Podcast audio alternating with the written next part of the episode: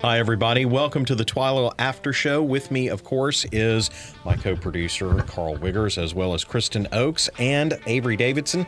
Kristen Oakes solo anchored this week because Avery had a special assignment, I guess. Yeah. Uh, it's kind of a continuation of last week's show. Um, we talked to Eddie Rispone, who got to us after our production was done the previous week. Uh, it's two weeks ago now, and um, decided he wanted to be a part of the Twila show, so Avery went out and did an interview with him, or he came here, really. Yeah, he came over to the Farm Bureau building. So I had already done interviews with Governor John Bel Edwards, the Democrat who's vying for a second term as governor, and Louisiana 5th District Congressman, Republican Ralph Abraham, and so Republican businessman Eddie Rispone. Finally, he got back with us. His people got back with us the day we were posting the other show. So it was like, okay, we got to find a way to get it in. We were out for a week at you know a work retreat, and then also I celebrated 10 years of marriage. So Congratulations. I, yeah, yeah, mm-hmm. she hadn't killed me yet. Ample reason and opportunity. There's the story right uh, there. But uh, you know, we, we had this time off that we had to take. Not to mention, my wife would have killed me had I said, "Sweetheart, no, no anniversary trip. We're I got to interview Eddie Rispone." So he was gracious enough to meet with us on Monday, and you know what? I can say this about all three of the candidates that we interviewed. They all seem to be speaking from a place where it's it's genuine. They really believe that they're fit to lead this state, that their ideals and policies are what this state needs. And I think the voters of the state really have a tough choice. Um, but the important part is that you make a choice because you know we've got to go out and vote. Mm-hmm. This is very important. This is our future. This is our present, if you will. So one of the things yeah. I think that's worth mentioning is in the intervening time. Um, Eddie Rispone has spent a lot of money on advertising mm-hmm. and has seen a subsequent leap in the polls ahead of Abraham, which is kind of a surprise. I mean, for this entire time, Abraham has led him, but now there's that switch has been made. Yeah, according to the last poll that I looked at, um, you had Governor John Bel Edwards at 47 percent. Um, Eddie Rispone with 28%, and Ralph Abraham at now 17%. So there's starting to become some question about will there be a runoff and that sort of thing. I mean, we'll have to see. I mean, that's you can have as many polls as you want to have, and I think we we learned this in 2016, especially. It doesn't matter what the polls say; it matters who actually goes out sure. and votes. And we're fortunate in Louisiana that our farmers and ranchers always go out to vote. We're what they call chronic voters. So, if you're listening to this and it's before October 12th, make plans to go and vote. That's where you get to make your decisions, and it's really important. I've, I think I may have missed two or three elections since I turned 18. And the important thing there is do your research before mm-hmm. you go out because there are uh, constitutional amendments. There are other people on the ballot besides governor. That's actually something that I've been super aware of. I think this is the first real election. I say real election, first major election since I've been in Baton Rouge, where there's a lot of local mm-hmm. uh, attention. Like I say, attention. A lot of there's obviously the governor, but there's also a lot of uh, you know Senate and representative, and even like BESE board. I've been seeing a lot in my mailbox, but there's a lot. I'm like, I don't even know what I'm voting for, and that's what we were talking about this morning. I was like, I've got to go and do some research on my own mm-hmm. part because when I'm in Winnsboro, it's a lot smaller uh, a lot less on the ballot. A lot less on the ballot, and it's a lot easier because you know everybody, and that's not the case in Baton Rouge. And I've got to go and get to know some of these uh, candidates that are on the on the ballot. When you brought up the state representative and state senator races, I mean, we had a lot of folks who were term limited who are not going to be mm-hmm. coming mm-hmm. back. We mm-hmm. also have some people involved in agriculture. Over on the Voice of Louisiana Agriculture podcast, Carrie Martin interviewed a number of farmers and ranchers and people mm-hmm. involved in agriculture who are running for office. Just three off the top of my head is Kevin Birkin, Troy Romero, and uh, Ricky Gonsalan. Yeah, uh, Ricky Gonsalan and Pete Dufresne. Yeah. It's five, yeah. four. They're right there. So yeah, it's pretty cool seeing that. But and, and again, this comes back to I mean with the world that we're living in, where we we're very attuned to those farmers that are out there running, but I can't vote for any of those guys in Baton Rouge. So I've got to go and do the research. I can, yeah. you know, I can give my support to any of those guys all I want, but it doesn't matter because they're not in my, uh, they're not on my ballot. one thing that I think is really interesting, and this really isn't related to what we normally have and content wise in the show, but the race for insurance commissioner is red hot right It now. is. I mean, it is Donelon has a real, you know, he's the incumbent, and normally the incumbent, I mean, it's kind of a shoe in. I mean, I don't want to say anything about the commissioner of agriculture, for instance, is up for reelection, but I mean, it, it's almost, you know, every time it's him, I, there's rarely ever any serious competition for that mm-hmm. position. The same thing has been true about insurance commissioner, but not this time. Yeah, Tim Temple, who is an insurance agent and has some very strong backing, he's a Republican and making a strong run for it. So you have two Republicans running against one another in the insurance commissioner's race. It's going to be a tough one for Jim Donelon, and you know it's going to mean a lot of a lot of campaign money has already been spent by Temple's campaign, and I see more and more ads coming up for Donelon as well. So, you know, it's I, I want to make. I was going to make a disclaimer earlier, and I meant to do that. The Louisiana Farm Bureau Federation and its affiliated companies do not endorse any candidate in a statewide election. So anything we say here is not to be construed as an endorsement. I just have to put that disclaimer there. But all of that said, there are some very interesting races and ones that we really need to to watch. I will say this though, the attention that we got from all of the major gubernatorial candidates, mm-hmm. it's a testament to they know that Louisiana Farm Bureau has a powerful block of voters that do go out and vote. That we have, you know, a, a strong voice for all of our members, and that when they, you know, when they speak through, mm-hmm. and when Farm Bureau speaks, the members listen. It's kind of like the old E.F. Hutton commercials. When E.F. Mm-hmm. Hutton speaks, people listen. Yeah. Yeah, when, when, when Farm Bureau speaks, people listen. Well, it's true. But we're I not mean, speaking for any candidate. Right. Let me reiterate that. It's true though. I mean, farmers, and, and the reason is is that those laws and regulations really affect them, and they have to deal with that quite a lot. Um, I interviewed a, a guy who's a who's a lawyer as well as a farmer for, and we'll talk about that more next in next week's show. But one of the things we joked about is that's one of the hats farmers have to wear is being a lawyer. You know, you have to be aware of not only the current legislation but what's on the ballot and what comes up, and it affects them, and that's why farmers are so politically active. And I'll, I'll, to kind of wrap up my thoughts on, on at least the gubernatorial race, go out and, like Carl said, do your research. The best research you can get right now are those interviews that we did. They are in their entirety posted on YouTube and Facebook, so they're unedited. You you watch it and it's everything they said. And also about those interviews, something that I thought was really cool that we got to do from the Farm Bureau side was we get to ask very specific ag-related questions. They're not; those aren't the questions that they're getting asked when the reporter gets one or two questions to get them, you know, on the six o'clock news Or on but- a debate. or on a debate. That's not that's not the front of the uh, the discussion, but we got to bring that discussion to them, and they addressed issues um, like uh, ag tax- haulers, tax exemptions, um, rural infrastructure. It's things that farmers care about, and I thought that was a really cool thing that we could offer to our our membership because those questions aren't being asked. And they all had very good, well informed answers and discrete policy positions. Agree or disagree with them, but they all had uh, ideas on what is going on in the agriculture community and what should be emphasized pushing forwards.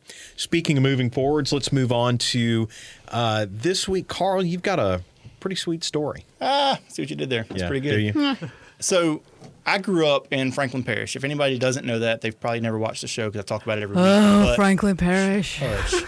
Hush. Wash towel. I love Franklin Parish. Franklin Parish is uh, has two of the larger sweet potato operations in the state, and as Kristen mentioned on the show, also the the LSU Ag Center's sweet potato research station, all in Franklin Parish. On the north side of the parish is uh, Black Gold or Dawson Farms, which is a, one of I think probably the largest, if I had to guess. And on the south side was Thornhill Farms, which is, you know, I think I think they've Thornhills sold, have been very active. but they've been active for a long time. Long time. So I was surrounded by it growing up. Never Mm-hmm. been to a sweet potato farm. I've been to Lamb Weston and done stories multiple times there.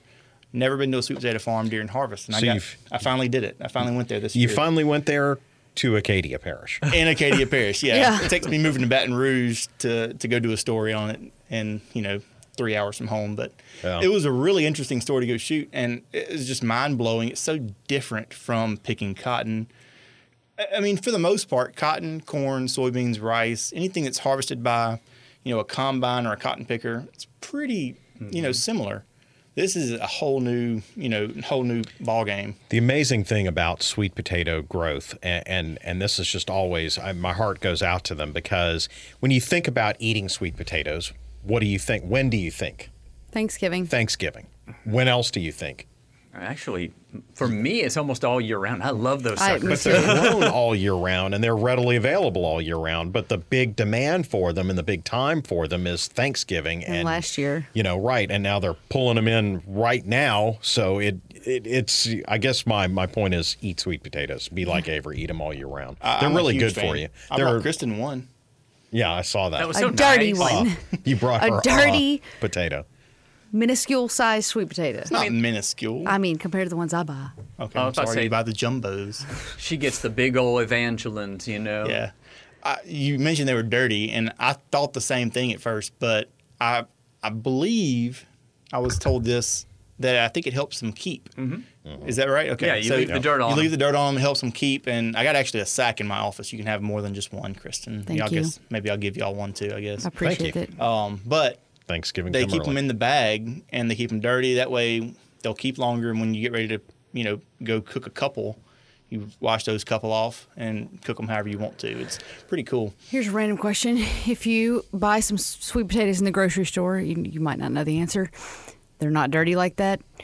What if you go outside and take some dirt, put them on 'em before you put them in your basket in your pantry? I don't, I don't know. I didn't think you were going I to know the don't answer have a that. clue about that. That mm. sounds like a question for somebody at the LSU Ag Center. Honestly, Yeah. if I had to guess, though, here's my educated guess, not my uneducated guess, actually. I would, don't think it would have the same effect. I think whenever they're washed before they go to the store, they Yeah, I probably figured lose that. whatever They've got they some need kind of in that. probably some kind yeah. of microbe. Probably so. But we're used to you being uneducated. It's Well, okay, Carl. I, we I appreciate wear that, hat proudly. sometimes. No, I know that Roasted. in in some houses, especially when you go further up north, they actually have little trap doors in the pantry so that you can store your potatoes I've and seen the that like. before. That actually on the ground and everything. I had to stop Landon from putting them in the refrigerator because he doesn't understand that. Oh, no, no. And onions, and I said Tomatoes. They need to be in a dark, cold, unrefrigerated area. Mm-hmm. Cool. Mm-hmm. to go back to this story, I Right, thought it was yeah. a, it was a really fun and interesting, but it was amazing the orchestration. Yeah. I mean, he has I want to say about a It's an assembly line. hundred forty ish foreign labor workers, mm-hmm. H two A workers that are there, and it is an assembly line. They got three or f- I don't know, probably five or six harvest wagons going through the field. They're they're harvesting two rows at a time, which mm-hmm. again, I guess similar to sugarcane. It's two rows instead so mm-hmm. I mean, sugarcane's one or two rows, but corn and soybeans you're looking at you know eight, 12 rows at a time. So it's just you're barely eking through a field, but Yeah. it's probably 10 men on a wagon at a time, hand picking these things off a conveyor belt.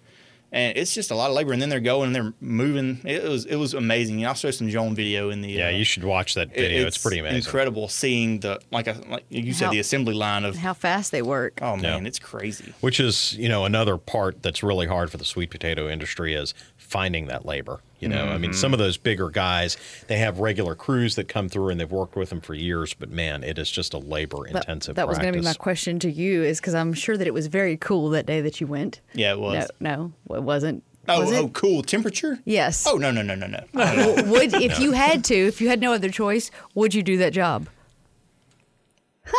Uh, can't. There's we your gotta, answer. We gotta bring it back. don't We gotta bring back It would- reporting for I- duty. It would take bring it would take some acclimation and well, for sure. Uh, yeah, it would take some getting used to. I mean, it's just not what we're used to. sugar cane That's is just the same another- way. Yeah. I mean, It's another point to prove the fact that you have to have It's yeah. foreign labor. It's not a job I want to nobody go wants and- to go and do that. I would do it with a camera crew just to show that I do know how to work and sweat, and I'm okay Yeah. with it. Oh, do you? Well, the other do. thing, I mean, the the other aspect of that is the migrant part of it. These are Mm-hmm. people willing to move around. You know, the, it, there's not a lot. They don't have a lot of labor pool in these rural areas to to draw from to begin with. So, as Kristen said, migrant labor is absolutely a necessity. One thing, and I'm not going to talk down on this this pool of workers, but one thing I did ask, I was asking Michael about. I said, "Hey, you've been doing this for two gener- two decades now, not generations, but he is a multi multi generational farm." But I was like, af- I mean, have you seen a change in the type of workers that are coming? And he said, "Yeah, there is. The, the workers that are coming here now are not the same. They're not working as hard. Uh, they don't have the same work ethic that they had 20 years ago. So a lot of those older workers, just like our generation we see here in America, you know, the the, the big claim you talked about millennials. We'll get there in a minute, but he said that we're he's seeing a little bit of that trend. I don't think quite on the dr- dramatic scale.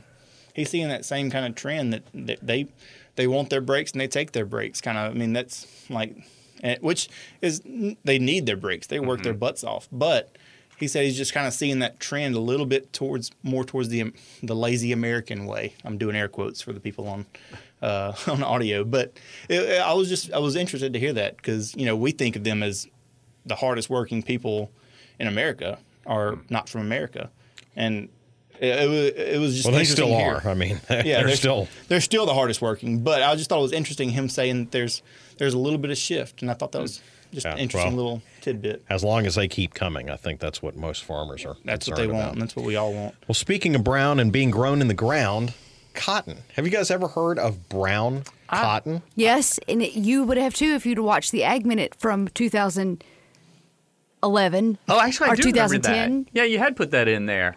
You did a, a brown. Well, I I'd never I, heard of it. There was different colors. I was sick of that. Maroon. Brown. Yeah, sure. So Maroon too. She Purple. In, in the story, Tammy talks about brown and green. Some hints of brown. Well, and those were the original colors, Is that the okay? They've Right. like got hybrid. according to the versions? Ag Minute. Interesting. I have to go look it up. I Is, it, wasn't is a it on producer of the YouTube? show at that time. Uh-huh. Oh, yeah, I wasn't even here. I Ag was, Minute, the Were you history of born? cotton. I was Were you in- born I was in high school. Yeah. I'm, I'm fighting the urge to go brown chicken, brown cotton. Yeah. Wow. But you said It it, anyway. work. Yeah. it. Yeah. I So- you're fighting it. You didn't fight it hard enough. got this story from a producer who's growing all of two rows of it. Is that I right? don't. I, I, it's, it's it's probably eight or ten. Yeah, it's he's- not very many, but uh, it's he's keeping this heritage alive, and it's really interesting, uh, you know, to to see it and to uh, go back and experience this this throwback. Really, It's a throwback in many ways. One of which is it's hand picked. He goes through and hand picks it with a five gallon bucket, and he dumps it in the bucket. And he has a hand ginner. I say a hand ginner. It's motorized, but he feed, it's hand fed. Okay. a hand fed ginning machine, like it's a small gin.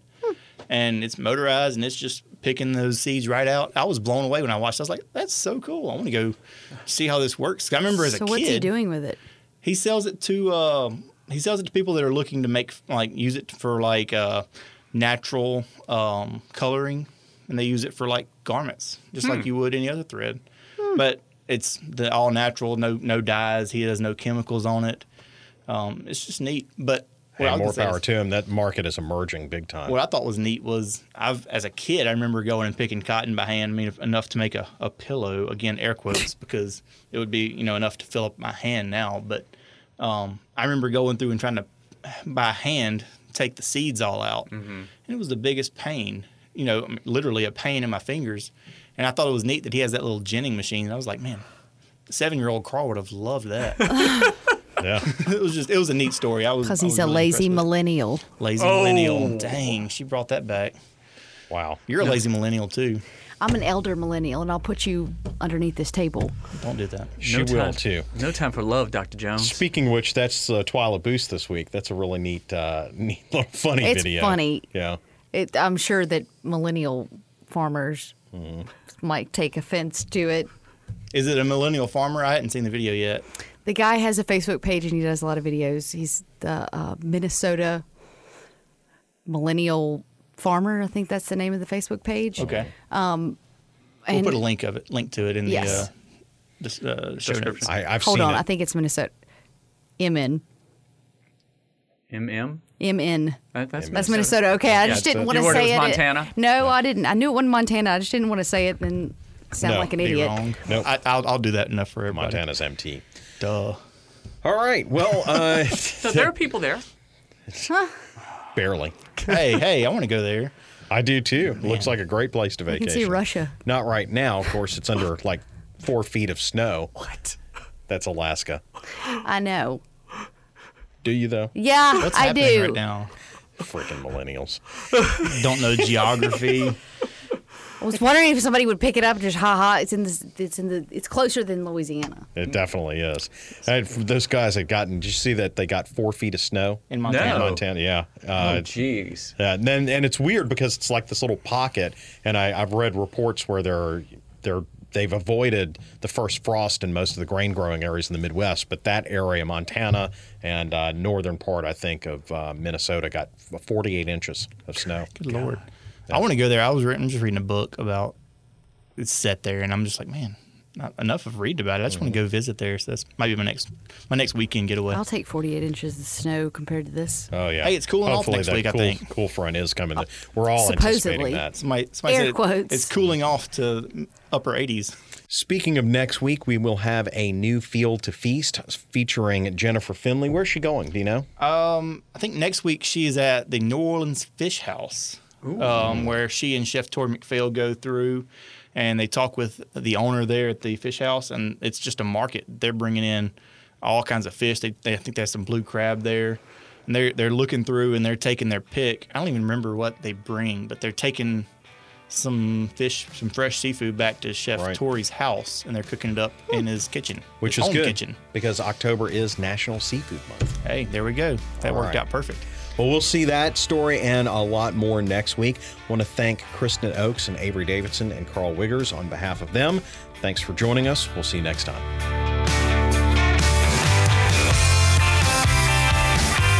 If you enjoyed this show, please subscribe and share it with a friend. You can also support this podcast by completing a short survey on our website at twilatv.org slash podcasts. We would also really appreciate it if you would leave us a review wherever you're listening right now, be that Google Play, Apple Podcasts, or Spotify. The Twila After Show podcast is brought to you by the Louisiana Farm Bureau Federation. Louisiana Farm Bureau is the voice of Louisiana agriculture. Thanks for listening. We hope you enjoyed it. We'll see you again right here next week.